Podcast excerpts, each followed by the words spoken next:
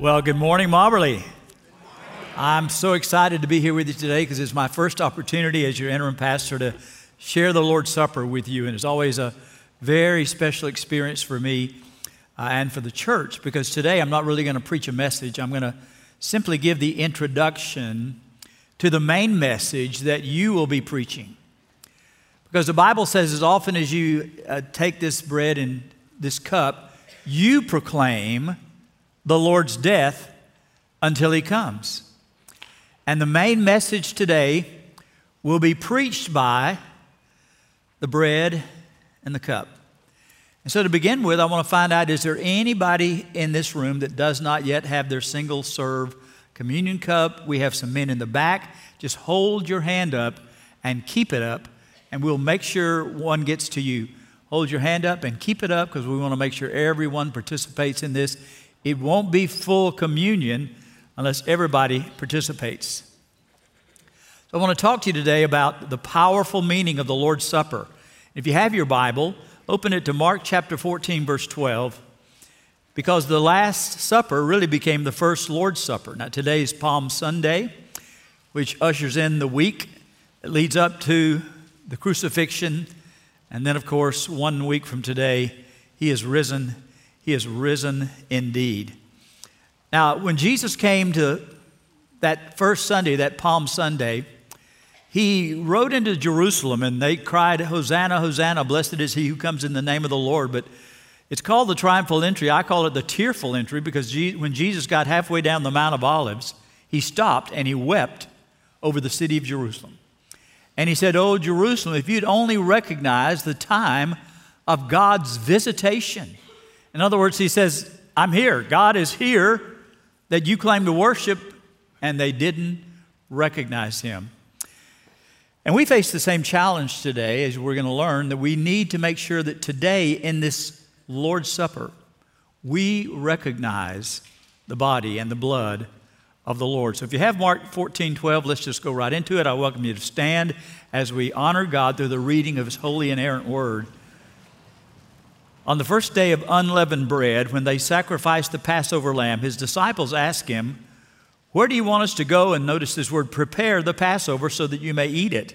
So he sent two of his disciples and told them, Go into the city, and a man carrying a jar of water will meet you. Follow him wherever he enters. Tell the owner of the house, the rabbi, the teacher says, Where is my guest room where I may eat the Passover with my disciples? He will show you a large room upstairs, furnished and ready. Make the preparations. There it is again for us there. So the disciples went out entered the city and found it just as he had told them, and they prepared the Passover. When evening came, he arrived with the twelve. While they were reclining and eating, Jesus said, Truly I tell you, one of you will betray me, one who is eating with me.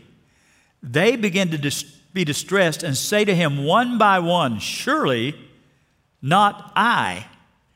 He said to them, It is one of the twelve and the one who is dipping bread in the bowl with me. For the Son of Man will go just as it is written about him, but woe to that man by whom the Son of Man is betrayed. It would have been better for him if he had not been born.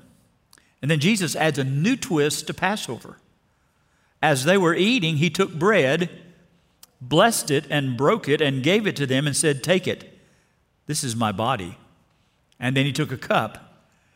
And after giving thanks, he, he gave it to them, and they all drank from it. He said to them, This is my blood of the covenant, which is poured out for many.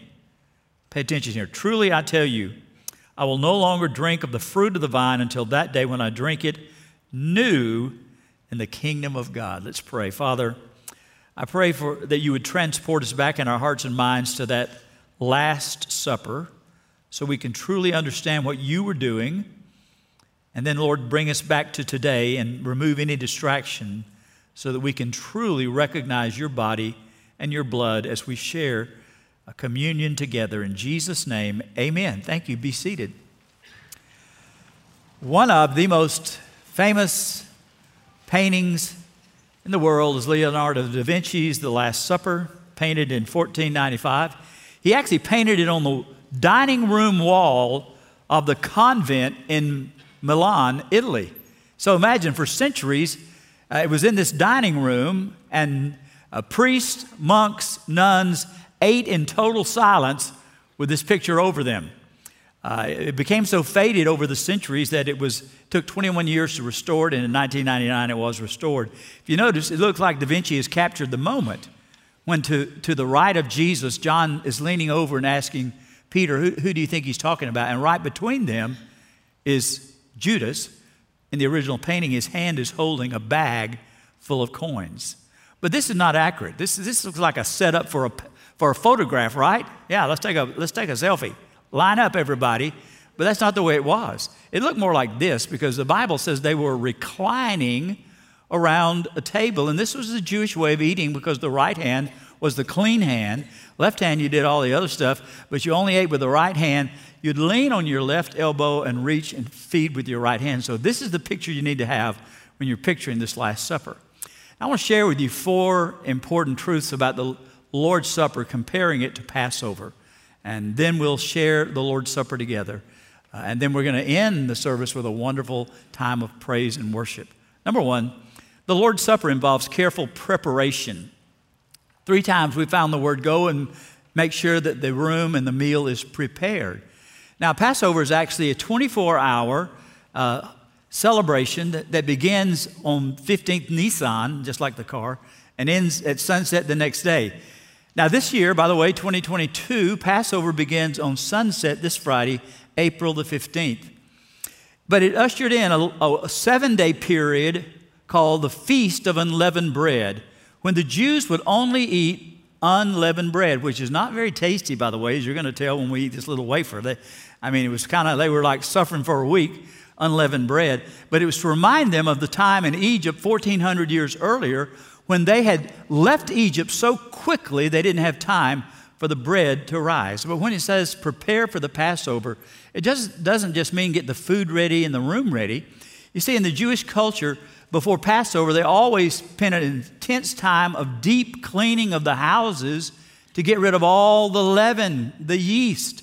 With us, that's pretty much anything that has gluten in it uh, because it's a picture of sin. And so the women in the households before Passover, they would take lamps and lanterns and, and they would look into the deepest, darkest recesses of their house and, and the closets and everything and make sure all the leaven was gone before Passover. And by the way, the Jewish families that are observant still do that today. My son in law's twin brother lives in Fort Worth, and his next door neighbor is a Jewish rabbi. And every spring, they take all anything with leaven out of the refrigerator, they take it all out of their pantry, and they take it over all over to his house and put it in his garage, in his refrigerator in the garage. So they kind of found a little loophole here. They don't throw it away. Then after Passover is over, they go and get it and put it back in their house. That's part of the preparation for Passover. Now, we need to t- take, make preparation this morning before we receive the Lord's Supper. So, what are you talking about? Well, you need to have a good house cleaning. By the way, this tradition of cleaning for Passover is probably where we got the tradition of what we call spring cleaning. But when I say you need to do a good house cleaning, I'm not talking about your residence. I'm talking about your heart, where the Lord Jesus lives there by faith. He's made your heart his home. You need to examine yourself and see if there's any sin or leaven in your life. Now, I'm not just making up this connection because in 1 Corinthians chapter uh, 5, verse 7, Paul points this out. He says, Clean out the old leaven so that you may be a new unleavened batch, as indeed you are. And this is a powerful declaration. For Christ, our Passover lamb, has been sacrificed. Therefore, let us observe the feast, not with the old leaven or with the leaven. See, this is what he calls the leaven today malice and evil. But with the unleavened bread, here he connects the symbolism and spirituality of sincerity and truth. So you need to ask the Holy Spirit to shine his spotlight in the deepest recesses of your heart and say, Lord, search me, O God, and see if there be any wicked way in me. Am I holding a grudge against somebody? Is there any unconfessed sin in my life? Any hidden, any hidden lust? any attitude of unforgiveness towards somebody. And if so, you need to get out that leaven, confess it, and repent of it. Here's the second truth the Lord's Supper requires self examination. You know, self examination. Um, the Passover for Jewish families has always been a time of great joy and celebration and anticipation. Uh, when I was pastor at Green Acres uh, on three occasions, we did a big meal that was called Christ in the Passover. And we went through all the elements of Passover and talked about how you can find Jesus in all those elements of the Passover. But the unusual situation about this Last Supper is that the mood was somber. The mood was sorrowful because of what Jesus said. They sat down to eat, or they laid down to eat, reclined to eat. And he said, This night, one of you is going to betray me. Now, you need to understand, they didn't suspect Judas. He was their trusted treasurer. It wasn't like when he said that, everybody looked at Judas and said, Oh, yeah, we know. No, they didn't know. In fact, they went around the table, and in the, and the grammar in the Greek, it literally says this Lord, it's not me, is it? Matthew said, Lord, Lord, it's not me, is it? Thomas said, Lord, it's not me, is it? John said, Lord, it's not me, is it? They, they went around and they really thought that it could be one of them, and they didn't know who it was going to be. And when Judas probably said, It's not me, is it, Lord? Jesus didn't say, Bingo. But then he gave this small little tell to John and Peter. He said, It's the one that I dip my unleavened bread in the bowl of hummus with. That's how close Judas was to him. They were dipping their bread out of the same bowl of hummus. That was how close it was. And you know, when they came to Peter, I love old Peter. He's like a redneck in East Texas. If Peter was alive today, he'd have a pickup with those oversized tires and a rifle rack in the back and a bumper sticker that said, God, guts, and guns made America great. Peter said, Lord, these other guys may forsake you, but I never will. And Jesus said, Peter, man, you don't know yourself. Because tomorrow morning, before you hear the cock-a-doodle do of the rooster, you are going to deny me three times. Oh, no, Lord, I'll never do that. So we need to have a self examination before we partake of the Lord's Supper. And that's exactly what the Apostle Paul writes in 1 Corinthians 11 28. He says, Let a person examine himself, herself. In this way, let him eat and drink from the cup. For whoever eats and drinks without, now this is important, recognizing the body, eats and drinks judgment on himself. What that means is if you take the Lord's Supper without truly seeing the body and blood of the Lord in your heart and in your mind, uh, it ends up being like self judgment on yourself. And, and I recall I was so guilty that when I was like a young teenager before I fell in love with the Lord. We, would have the Lord's Supper at our church in my hometown, and I just kind of joke through it and make jokes and funny comments about it to my friends. They thought I was so cool, and I was just a clown, and I was eating and drinking judgment to myself, not knowing it. So that's what it means a self examination. Now, this is not going to happen. I'm totally making it up, but it's just for the for, get you to think for a moment. What if I made a prediction today that this week in East Texas, a member of Mobberly Baptist Church is going to commit a terrible sin that'll be public, that when it happens, people will say, I can't believe he or she did that. So, what are you thinking right now? Are you thinking, hey, I know you're talking about? Or are you thinking, well, yeah, that would, that, I'll never do that? I just got one phrase for you cock a doodle doo. Listen, all of us ought to say something like, Lord, is it me? Because if you think it's somebody else and it's not you, that reveals there is some spiritual pride in your heart that you need to get rid of. I mean, the attitude we ought to have is that any of us and each of us are capable any day of failing the Lord. Except for the grace of God, go I. That's why we desperately need grace, not just grace to save us. We need grace every single second of our lives. So it involves a self examination. Number three, the Lord's Supper symbolizes a powerful representation. Representation, all the elements of the Passover meal represented something. Of course, uh, it, it, was, it went back to 1400 years before when uh, Israelites were slaves in Egypt, and Moses said, God said, Let my people go, and Pharaoh's heart was hardened. They sent a series of plagues, and then finally God said, The firstborn in every household is going to die. Unless you follow my simple instructions, take a lamb, one year old, prime of life, without spot or blemish, slaughter the lamb, take the blood of the lamb and apply it to the lintels and doorpost of your door, and then go in under the blood, roast the lamb, eat the lamb, and consume the lamb. Now, the Jewish people continued to do this until the temple was destroyed in 70 AD, but since then they haven't had a lamb as part of their Passover observance. Uh, today, our Jewish friends eat chicken or turkey, but they always have a lamb shank, which is a bone from the leg, a roasted bone, and it's just there to remind them of the Passover lamb. So uh, they have bitter herbs to remind them of the bitterness of being slaves in Europe. They have a applesauce with nuts and things in it to represent the mortar they had to make for the bricks. So there's symbolism. There's an egg that they use to symbolize life. Is probably where we got the idea of Easter eggs. So everything has symbolism. Now you know our Catholic friends. And by the way, I know some Catholics that are born again. Do you know that?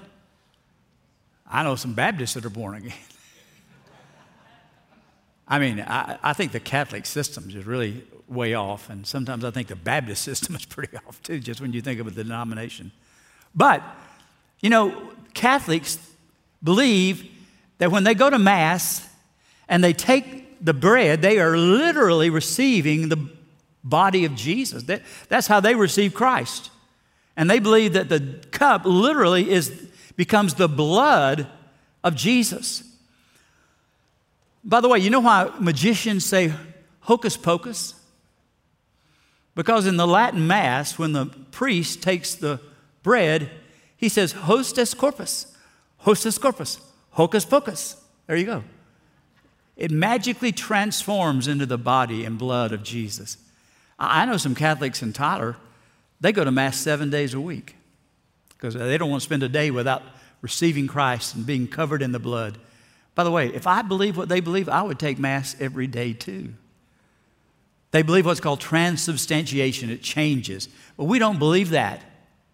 We believe that it is a powerful symbol, that this little piece of unleavened bread symbolizes the body of Jesus, that this fruit of the vine symbolizes the blood of Jesus. And you say, well, Pastor, I mean, doesn't a symbol make it kind of weak?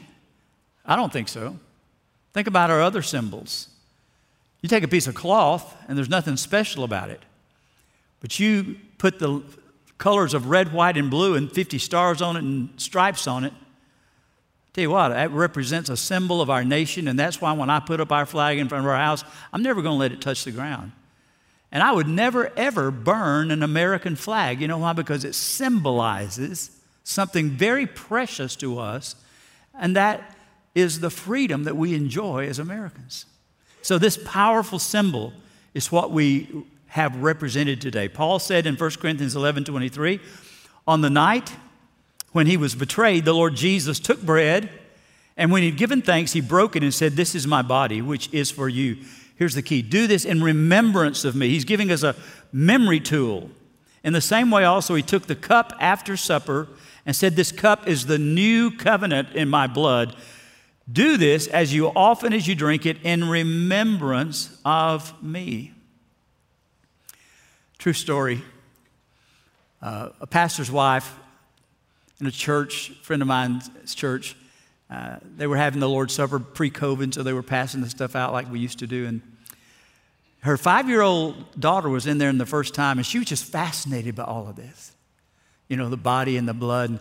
And her mother did a great job of explaining to her Well, sweetheart, this is just grape juice. It's not real blood, it's just grape juice, but it represents the body, the blood of Jesus. And so she seemed to get it. A couple of days later that week, she said to her daughter, she said, Sweetheart, your father is going to be late coming home this evening because he stopped by the blood bank to give blood to help sick people. And she smiled and said, Well, of course, we know it's just grape juice.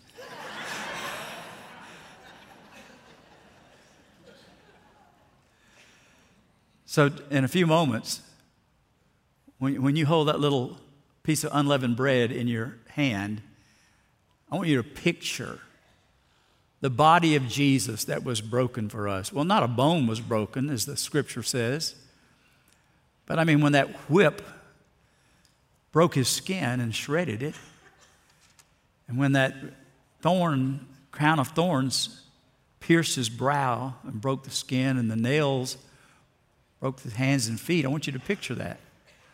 And then when we take that little vial of grape juice, I want you to picture the blood of Jesus being poured out because it's a powerful symbol and we can't miss it. Finally, number four, the Lord's Supper produces joyful anticipation. Joyful anticipation. And what do you mean by that? Well, you remember Jesus said in the verse 25 of, of Luke 14, Mark 14, he said, I will not drink of the fruit of the vine again until I drink it new with you in the kingdom of heaven. And so there, there is a forward looking aspect of what we're doing today. You know, this involves, the Lord's Supper involves three looks. We look back in history at how Jesus suffered on the cross. We look inward into our hearts to see the holiness that should be there. And then we look forward in hope to the time when Jesus comes again. Because Paul wrote in 1 Corinthians 11 26, For as often as you eat this bread, that's what we're going to do, and drink this cup, that's what we're going to do, you proclaim the Lord's death. When? Until he comes. Now, when Jesus said, I'm going to drink this fruit of the vine new with you in the kingdom of God, what was he talking about? Well, you don't have to wonder. It's right here in the Bible. The Bible talks about one time in the future when we will be in heaven and we will sit down at the marriage supper of the Lamb. Read it for yourself. Revelation 19:7. Let us rejoice and be glad and give him glory, for the wedding of the Lamb has come. His bride, that's us, we're the bride of Christ, has made herself ready. Then the angel said to me, to John, Right, blessed are those who are invited to the wedding supper of the Lamb. Jesus has given to each one of you who are part of the body of Christ, the bride of Christ, an embossed invitation. You have been invited to the marriage supper of the Lamb. Have you given him an RSVP? If you have, your confirmation number, write it down, is JN316. JN316. John 3:16. For God so loved the world that he gave his one and only Son, that whoever believes in him will not perish, but have everlasting life.